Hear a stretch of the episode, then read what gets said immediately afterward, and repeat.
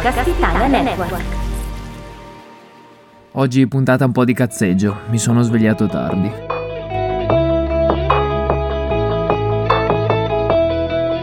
Benvenuto, benvenuta in NFT e Cripto in cuffia, il podcast su criptovalute, NFT, DeFi e blockchain. Non ti daremo consigli di investimento, ma notizie e spunti utili sul mondo cripto. Te li racconta Riccardo Pesce.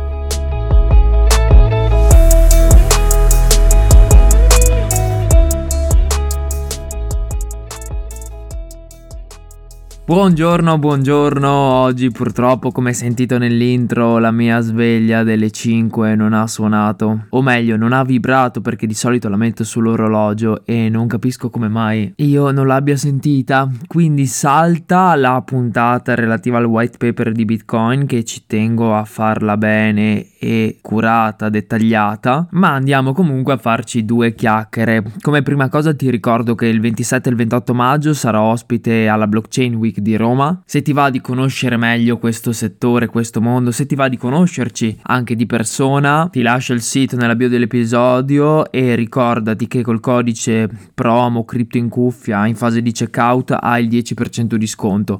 Se stai pensando di venire, vai a vedere subito il sito perché di settimana in settimana ho visto che i prezzi di biglietto aumentano. Siamo arrivati a circa 200 euro, anche se il prezzo intero è di 289. Perciò, se ci stai pensando, vai sul sito e compra il biglietto. Dai, che ci divertiamo. Siamo già in quattro della community di NFT e Crypto in Cuffia Cerchiamo di fare un bel numero così ci conosciamo e ci possiamo confrontare anche dal vivo. Oltre a questo un po' di news in generale per quanto riguarda il mondo NFT. Abbiamo In-Betweeners, la collezione di Giampiero, artista italiano, che ha fatto una collaborazione con Dolce Gabbana e ha avuto buoni volumi negli ultimi due giorni per questa collaborazione e per il post di Justin Bieber che ha messo i suoi due orsetti in bacheca. Abbiamo sicuramente Moonbirds che questo fine settimana ha fatto il botto, più di 200 190 milioni di dollari in volumi solo per questa collezione. Tra l'altro classica collezione PFP con questi uccelli appunto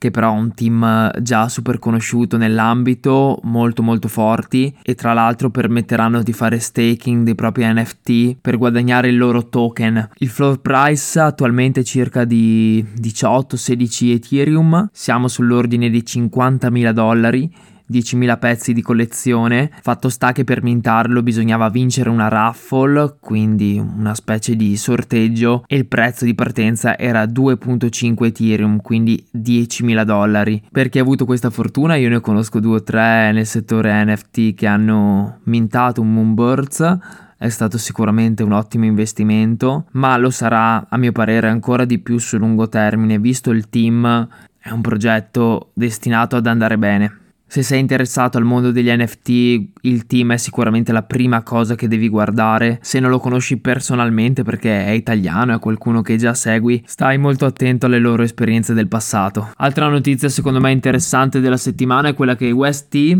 la stablecoin dell'ecosistema Terra ha superato in capitalizzazione Boost, diventando la terza stablecoin più capitalizzata dopo UST, eh, USDT e USDC. Come sai, se mi ascolti fin dall'inizio, a me piace molto l'ecosistema Terra. Tra l'altro, il fondatore Don Wong ha investito tantissimo anche in Bitcoin come riserva di valore per il suo token Luna e la stablecoin USD, UST. Ovviamente, una parte di rischio anche in questo ecosistema c'è. Infatti, la piattaforma più utilizzata è Anchor, quella che utilizzo anch'io per la DeFi, che se non conosci è davvero comoda perché ti permette di avere un ritorno del 20 20% circa su stablecoin, cosa alquanto rara, usando un ecosistema che è sicuro, molto capitalizzato e rodato. Occhio che però tutto ciò che è centralizzato, che tende alla centralizzazione, non va bene nel nostro settore ed è attaccabile. Quindi la mia visione è sempre quella di differenziare il più possibile anche per quanto riguarda le stablecoin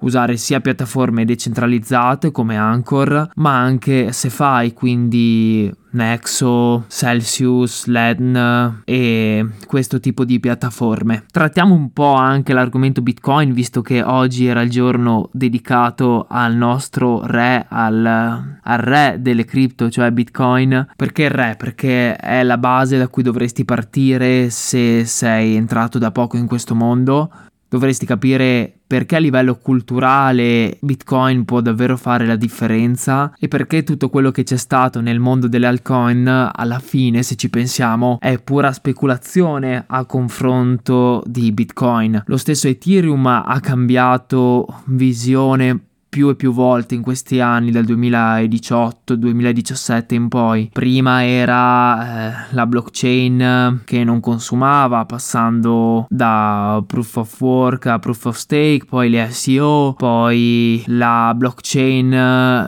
incensurabile, ha avuto tanti appellativi e con lei tutte le altre blockchain in layer 2 che ci vanno dietro, che comunque competono con la stessa Ethereum. Per anni è stata speculazione, tutto il mondo mondo dell'alcoin è stata speculazione, negli ultimi due secondo me sta nascendo qualcosa di concreto con la DeFi. La DeFi può essere davvero un punto di svolta perché dà valore, dà valore e sarebbe bellissimo che in futuro ci fosse una DeFi basata su Bitcoin, sull'ecosistema Bitcoin.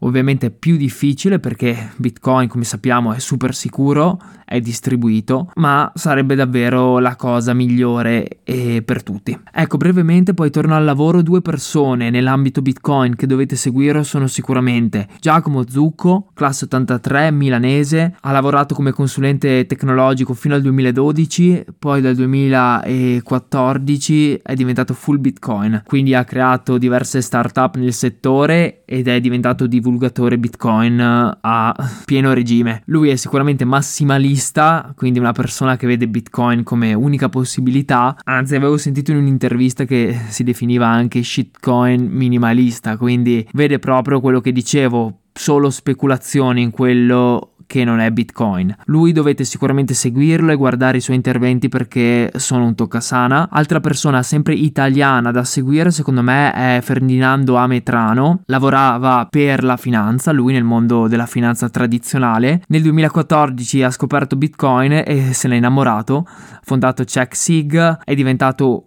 il suo lavoro a tempo pieno e anche lui fa cose con Bitcoin. Tra l'altro ho scoperto stamattina avere un canale YouTube, quindi tenetelo d'occhio. Vi saluto, devo tornare al lavoro. Un abbraccio a tutti, a domani con la DeFi e rendite passive.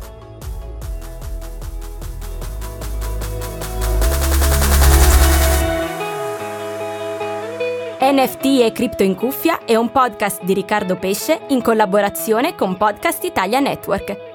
Se ti piace, condividilo con i tuoi amici, seleziona Segui su Spotify o sul tuo podcast player preferito e lascia una recensione. E se hai bisogno di una consulenza di Riccardo, visita il sito criptocose.it.